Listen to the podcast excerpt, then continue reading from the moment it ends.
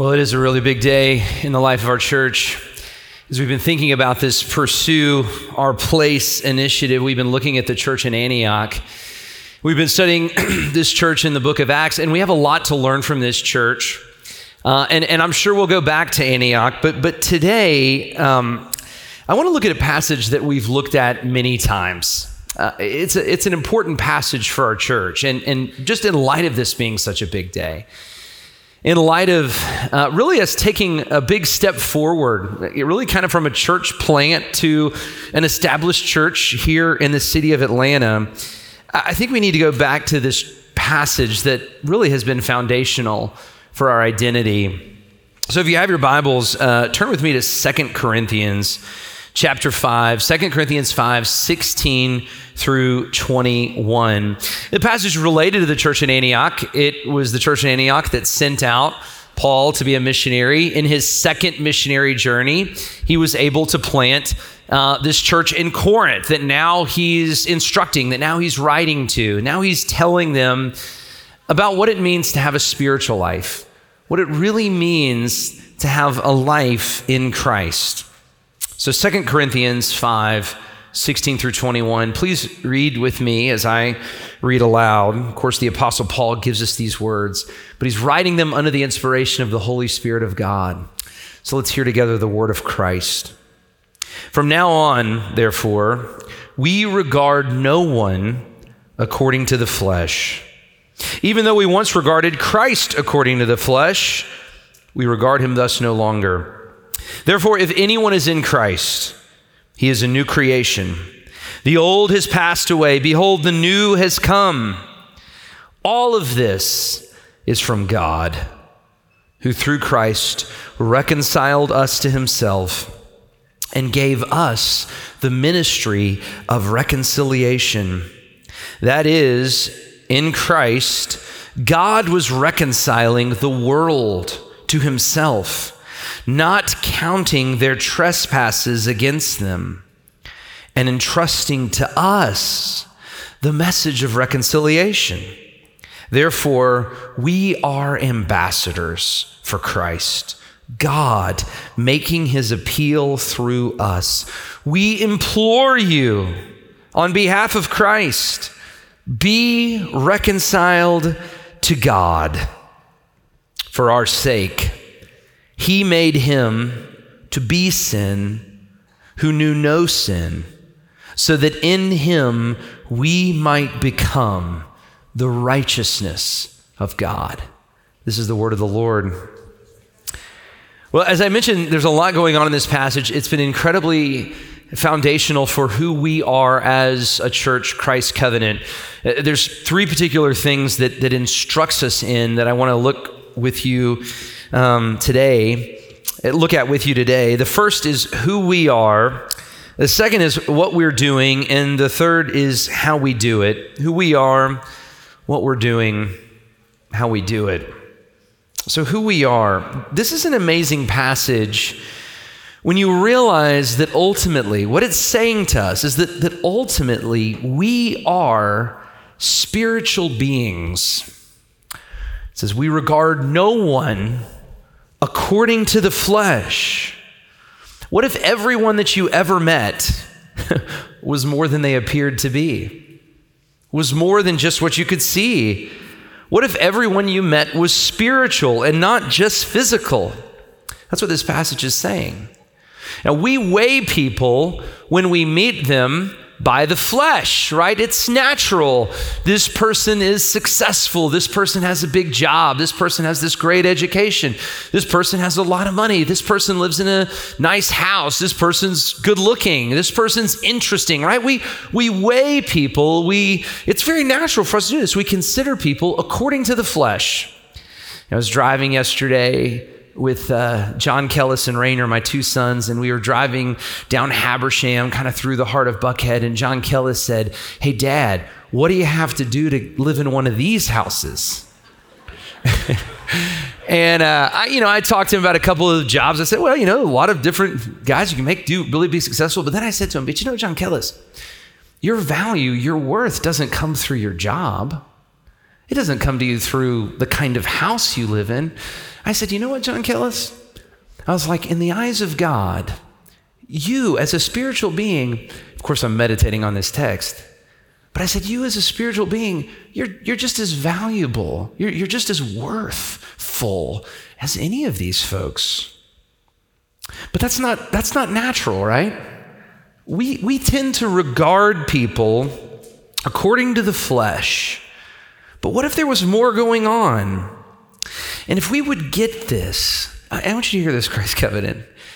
If, if Christ's covenant would not regard people according to the flesh, if we would see people, every person, as a spiritual being, this would totally change everything about you. It would change the way you treat people. It would change how you live your life. It would change what you value. Is the most important thing about you the flesh part of you or the spiritual part of you? Is the most important thing about you what people can perceive, the, the eyes of the flesh, or is it what God sees, the eyes of God? You know, C.S. Lewis has this really powerful passage. He's, he's kind of reflecting on this.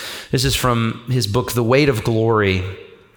And he's talking about our spiritual value or our spiritual life. He says this, I think we have the, the, the, uh, the passage on the screen. It says, It's a serious thing to live in a society of possible gods and goddesses to remember that the dullest, most uninteresting person you can talk to may one day be a creature which, if you saw it now, you would strongly be tempted to worship, or else a horror and a corruption such as you now meet, if at all, only in a nightmare.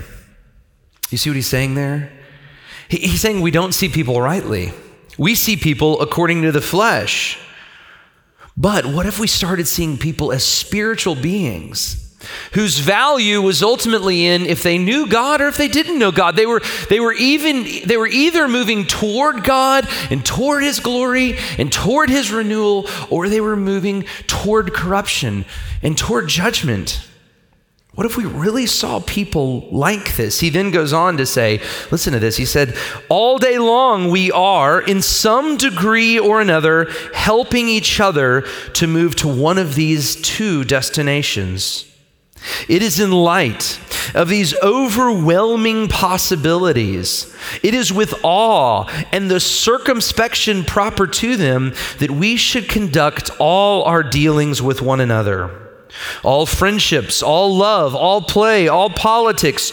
There are no ordinary people. You have never talked to a mere mortal. Nations, cultures, arts, civilizations, these are all mortal, and their life is to ours as the life of a gnat.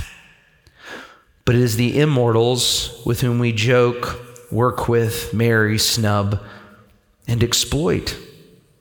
We're either moving them toward immortal horrors or everlasting splendors. We regard no one according to the flesh. Everyone is a spiritual being. Who they are spiritually is who they are ultimately. And I think as we get started, that's a great question to ask yourself Who are you? Where is your value? What do you reach for to find your poise, to find your identity? I always say this when you get cut off in traffic, when someone offends you, when you get hurt, what's the thought that comes to your mind? What's the redeeming thought that comes to your mind? Is it, they just cut off the regional manager of my business? Is it, they just cut off somebody who lives in this neighborhood or that neighborhood? Did they just cut off a graduate of? Or do you see them as a spiritual being and you understand yourself as someone who knows the Lord? We regard no one according to the flesh. Now, Paul goes on, he says, We once regarded Christ according to the flesh, but we regard him thus no longer. What he's saying here is when Jesus came, we didn't know who he was. We didn't rightly see him. People either, if you just read this in the Gospels, they either disregarded Jesus, ah, the carpenter's son, who is he? He's a nobody. They regarded him according to the flesh, or because of his signs, they kind of regarded him in a, the wrong sense of the flesh. Maybe he'll be a ruler. Maybe he'll defeat the Romans. Maybe he'll reestablish the power of Israel. But what Paul is saying, now we know better, that's not who Jesus was. Jesus wasn't just of the flesh, he, he was more than that. We should have regarded him as spiritual. We should have seen what he was doing. Jesus wasn't just a man, Jesus is God. Jesus is bringing about a new creation. This is amazing if you think about it that in Jesus, the divine and the mortal, the physical and the spiritual come together, they unite. That we can actually know God in Christ. This, this other, this out there that we all know exists has come close. Jesus was lifting up the flesh to the spiritual. And if you know Christ, your identity has totally changed. This, this is why. Look at verse 17, this very famous verse. If anyone is in Christ, he or she is a new creation. The old has passed away. Behold, the new has come. The first thing this text does, it tells us who we are. We are new creations in Christ. But it also asks the question, who are you? Right? Are you really a new creation in Christ? Are you really ultimately spiritual? Are, are, you, are you really more than just what you've achieved, what people can observe about you? Is there more to your life going on? And you know what? This is what I love about this church spiritual beings called out to be together. And if you come to First Sunday, we talk a lot about the church. What is the church? What is the church? I think we, we are in a bit of what I like to call an ecclesiological crisis, right? What is the church? When I was a kid, we, we related the church too much to the building, right? Come to my church, right? And we talked about our buildings. We would say, we have an awesome sanctuary. We have gymnasium. We have this. We have that. Come, we have all these amenities. Come to our building, right? And then it kind of shifted, right? It, it, the church became more of an event. Let's go to the event, right? It's something that you attend. Let's attend this event together. It's amazing. And we can consume good music and good preaching. Now it's kind of interesting. In the age of stream content, church is kind of becoming content that you consume. I, I hear people saying, well, I have my church on Tuesday morning in my pajamas, right? If you're saying that, if that's church, then what is church? It's content, right? It's just something that you consume that maybe will help you along the way. But is any of this the church as actually defined by Jesus, the Lord of the church? Or is this just some sort of self help with the Bible verse, right? The, the, the New Testament word for the church is ecclesia. The ecclesia. And, and people have struggled to understand what this means. But here's really kind of the essence of it the ecclesia most of the time sometimes in the in the new testament it's referred to the universal church all christians everywhere but most of the time it's talking about this ecclesia is talking about the local church and the way i like to define this word i think we have it on the screen is the people the people not the event, not the building, the people that have been called out by the gospel, that have been called together uh, in the gospel, and that are sent on mission for the gospel. What is the ecclesia? What is the church? You are the church. The people called out by the gospel called out by the gospel, the people that know that they're spiritual beings, the people that have a relationship with the Lord, the new creation. And I love that the passage it goes on to say all of this is from God. How were you called out? How did you get called out? How have you become a new creation? You know how? God. All of this is from God. God has reconciled us. God has sent a Savior for us. God has sent Jesus to trade places with us, to take on our sin, and to actually lead us into a relationship with God. God has done this. All of this is from God. And because of what Jesus has done, people like you and me, little people like you and me, can know God. That is an enormous claim. I can't make a bigger claim. I could stand up here and, and say I won the Super Bowl or that, you know, I used to be the president of the United States, and you'd be like, what's he saying, you know? He's talking nonsense, but I, I can make a bigger claim than that. I can stand up here and say that I know God. And that's possible because of Christ. It, it's totally reoriented me. And if you know God, it totally reorients you. You can have a relationship with God that this relationship can transcend anything.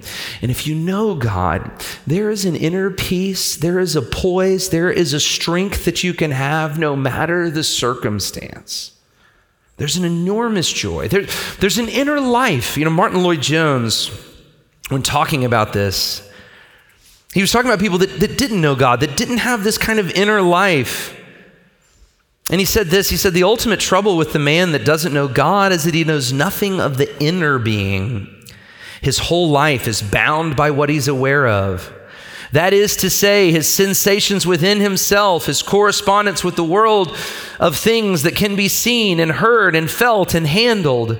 This is his only and his total life. He has no inner being to retreat to in times of trouble and stress and trial. He's dependent completely on the circumstances of his outward life. He's completely and entirely controlled by them. He lives in one realm only. And so when he's in distress, he has to fall back on psychology or drugs or various tricks he, whatever he does to, to, to trick himself. Or it could be, I've got to go do this. I've got to go, you know, make another deal. I've got to go, you know, be with this person. I've got to do something to make myself feel important. But that's not you. You're a new creation. You know God.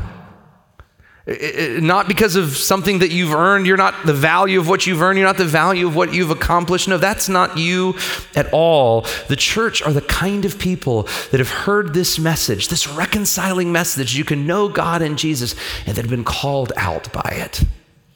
The people called out and called together. This is why we named our church Christ Covenant. Christ Covenant's not just a cool name to us or a cool word to us, it actually means something. We've been called out by Christ. We've been called together in a covenant relationship in Christ.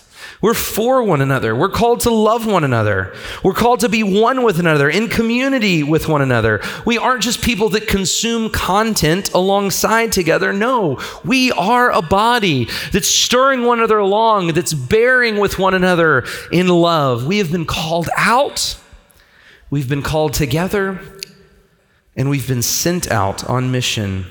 And what is the mission? And this gets us to the second point. This tells us who we are. We're a new creation in Christ, called out by the gospel. But secondly, what are we doing? What are we supposed to be doing? Look at verse 17 again.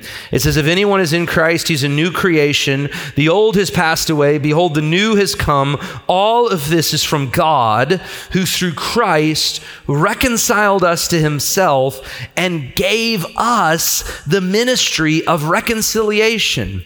That is, in Christ, God was reconciling the world to himself, not counting their trespasses against us and entrusting to us the message of reconciliation.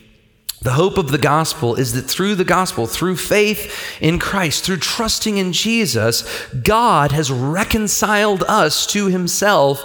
And here's what we're supposed to be doing He's invited us to be a part of the work of reconciliation. The reconciled now enter the work of reconciliation. Look at verse 18 again. All of this is from God, who through Christ reconciled us to himself and gave us the ministry of reconciliation. God has reconciled us to be reconcilers.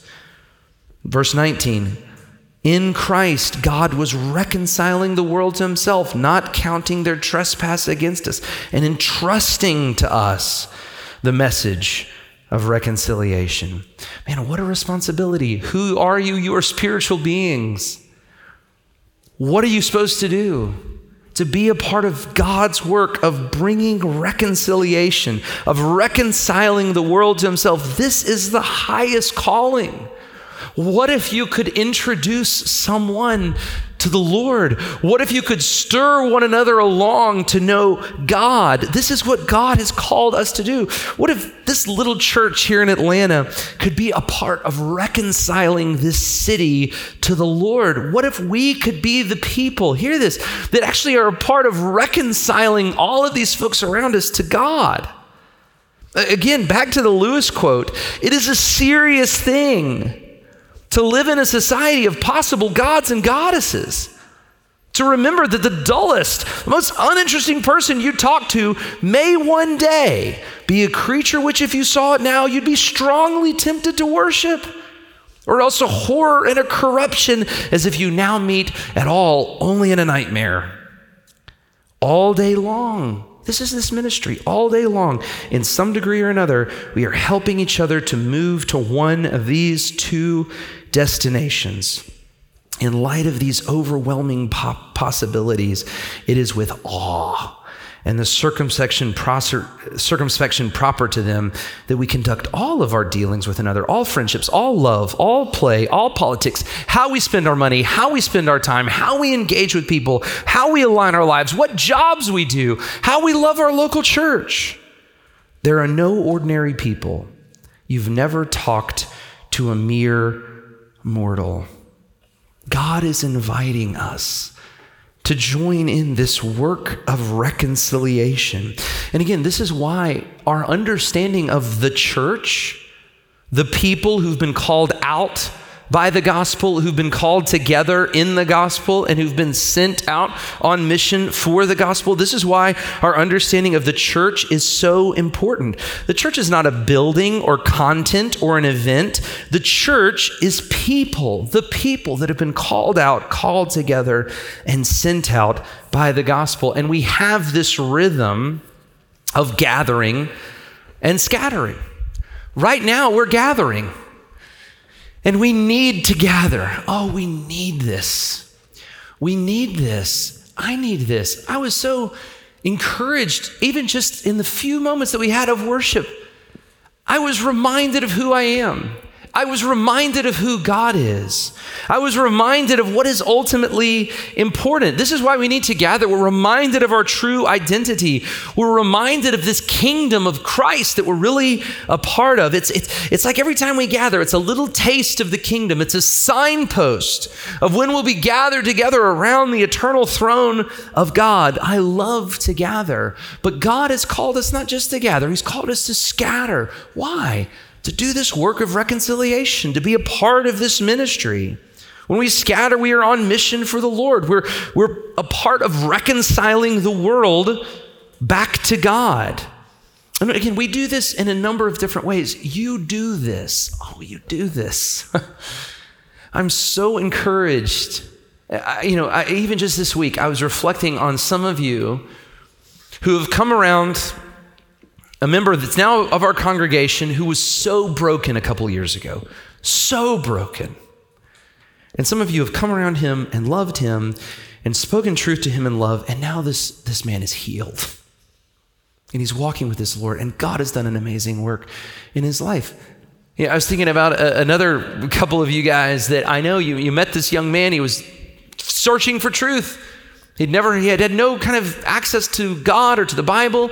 And you just bore with him and you sat with him and you taught him. And now this guy loves the Lord. I was thinking about some other, a younger couple in our church, and they give so much of their free time just to serve the student ministry, week in, week out, spending time with students. And I'm just thinking, gosh, these people, they are a part of the work of reconciliation. And I love it. I'm drawn to that.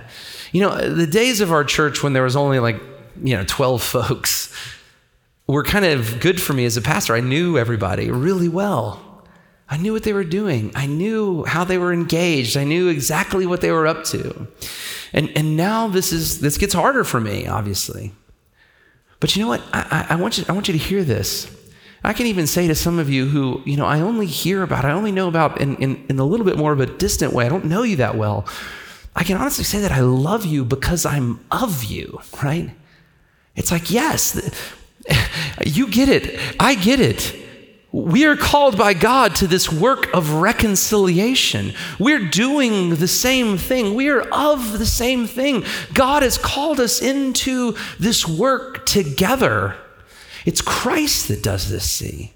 It's Christ that has covenanted us together, that has joined us together to be a part of this work. But let's be honest the work of reconciliation as you're out there working, serving, trying to stir people toward the Lord, it can be exhausting.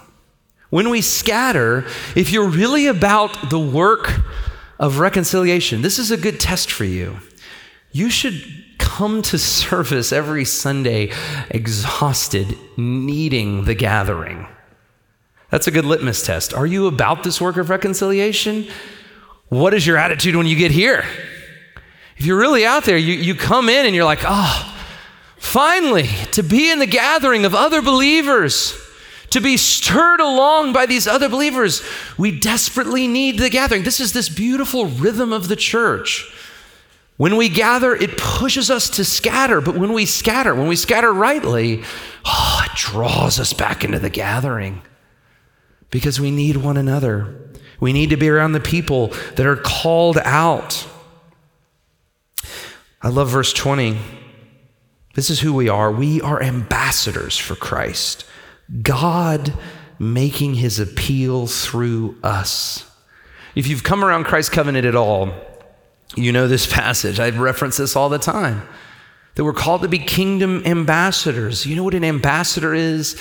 An ambassador is a citizen of one country and all of his wealth and identity and his security and his protection and his culture and his language and his family, they're all bound in that country. Those are his people. That is his identity. But he is not there. He or she is now serving in another country. They're, they're, they're away from their home country to work for the good of the other country, to work for the good of the other people and the good of their home country. That's exactly who you are in Christ. Your true identity, your real identity is as a part of this new creation, this new creation in Christ, a part of this new kingdom in Christ. And all of your wealth and identity and security is wrapped up in who you are spiritually, that you know God. But we have a homeland, right? We have a homeland in, in the kingdom of Christ, and now we're here. We're scattered here in all of these different places, in all of these different neighborhoods, to work for the good of these people, to join with Christ in this ministry of reconciliation. This is ambassador work. And you know, we, we don't need a building necessarily to do this, to gather and scatter, to be ambassadors. But man, I, I, am so hopeful if the Lord could give us this. You know what ambassadors have is an embassy, a place where they can kind of, in this distant land, in this foreign place, be on their home soil. And, and what if the Lord could give us just a sacred place that we know is a place where we can go and be recharged and stirred along and fed and reminded of who we are so that we can scatter again to join the Lord in this reconciling work. Gathering and scattering. This is our rhythm. So, who are you? You are a new creation. What are you called to do? The ministry of reconciliation. But how does this happen? How does God do it? How is God reconciling the world back to himself? Answer only in Jesus. Look at verse 21. For our sake, he made him to be sin who knew no sin, so that in him we might become the righteousness of God. It's such a clear verse. One of the reasons we come back is there's so much to this. Uh, let me just give you a little outline here. here. Here's five things, five kind of basic things. This is how God has done this reconciling work. Five basic things to understand really the gospel. When we talk about the gospel calling us out, these are five things that we believe. First, we believe that God loves us. That for our sake, God the Father sent Jesus, his Son, who is also God, to earth. And Jesus willingly came. Jesus, who was seated at the right hand of his Father, became a man like us. This most amazing miracle, we call it the incarnation, that God became a man. The transcendent God became like us. He endured this life. As the old catechism said, he endured all the miseries of this life to be like us, to identify with us in every way so that we could identify with him. Second, Jesus lived a perfect life. He was like us. He was tempted in every way that we are, but he knew no sin, right? He never sinned.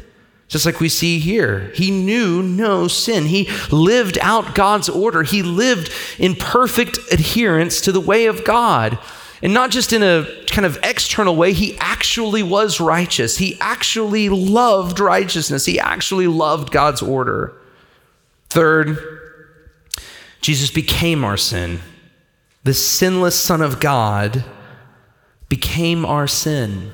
You see, our greatest problem is that sin, our sin, our rebellion against God separates us from God. Holiness has no place with unholiness, and God is totally just.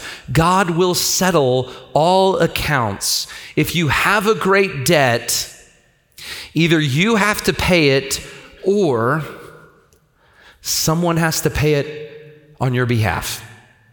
Someone has to take on the debt. And that is the good news of the gospel that Jesus, who lived out righteousness, who had no debt of his own, took on our debt, took on our debt, and died in our place. He who knew no sin became our sin and suffered the judgment of God. And fourth, Christians believe that Jesus rose from the dead. He overcame this. He was raised. This gives us the hope in Christ that we have a future, that Jesus is alive and that his kingdom is alive. And just as he was raised, we will be raised with him, that we can overcome death, that we can actually have an eternal home with God where we can actually be made right and fully know and experience the Lord. And then, fifth, Christians believe that Jesus will return, that he'll do this, that he'll accomplish these things, that he will fully and forever establish his kingdom. And the amazing thing about the gospel is this kingdom that we so hope in, where all will be fully made right, we can already taste it. Even this is a taste. One of the reasons that I love to gather with the church is it's a taste. It's a foretaste. It's a taste of the kingdom. When the saints of God come together to worship the Lord, it's a, it's a taste of what it will be like when we're with the Lord forever. When you're, when you're working in ministry and you feel that the Lord is using you and you feel God's pleasure, it's a taste. When, when you're with someone that you love in Christian community and you stir one another along and you see that your lives are being changed because of one another, it's a taste. When you see baptism and the Lord's Supper and you just experience the Lord in a new way, it's a taste. When you're reading the Bible and it's as if you're really hearing from the Lord, it's a taste. We call this the already and not yet of the kingdom. It's not yet fully known, but it's, we've tasted it. It's already here. But it's not yet fully known because we have work to do. We, we have to be about this work of reconciliation. God has left us here to join him in this work. And I love how Paul, what Paul does in verse 20, he's talking about this, this glorious work of the gospel. He's talking about the hope that we have, that we're new creations in Christ. And in the middle of this, this incredible display of biblical doctrine, what does he do? He starts saying to the people in Corinth, We implore you. Right? If you don't get this, or if you're just getting this for the first time, we implore you on behalf of Christ, you be reconciled to God. In Christ, you can be reconciled to God. You can know God. And I, like Paul, implore you be reconciled to God. Look to Christ. Repent of your sins. See what God has done for you. Be reconciled to God. Join in this new creation. Take a hold of the spiritual life that God wants to give you. Take a hold of this work of reconciliation that He wants to use you for. And remember that Christ has done this.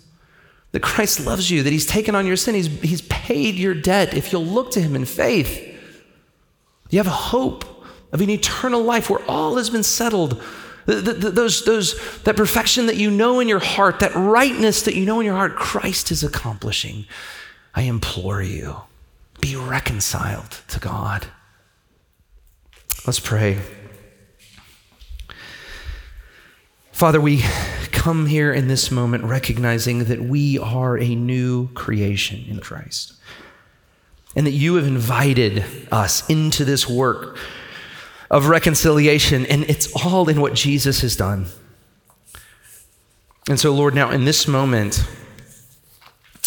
as we're as we're thinking about these things, as we're thinking about really our lives, who we are, what, what we're going to value, Lord, lead us in to this ministry of reconciliation. Help us to be a part of your work. Help us to see ourselves ultimately not as just physical beings, fleshly beings, and what we've accomplished, what we can amass for ourselves here in this lives, but as people who know God.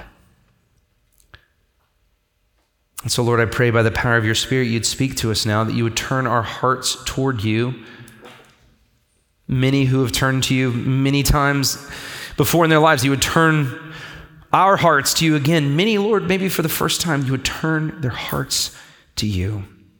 That they would see the hope that they have in Jesus, that they would be reconciled to you in Jesus, who for our sake, even though he knew no sin, became sin, so that in him we might become the righteousness of God.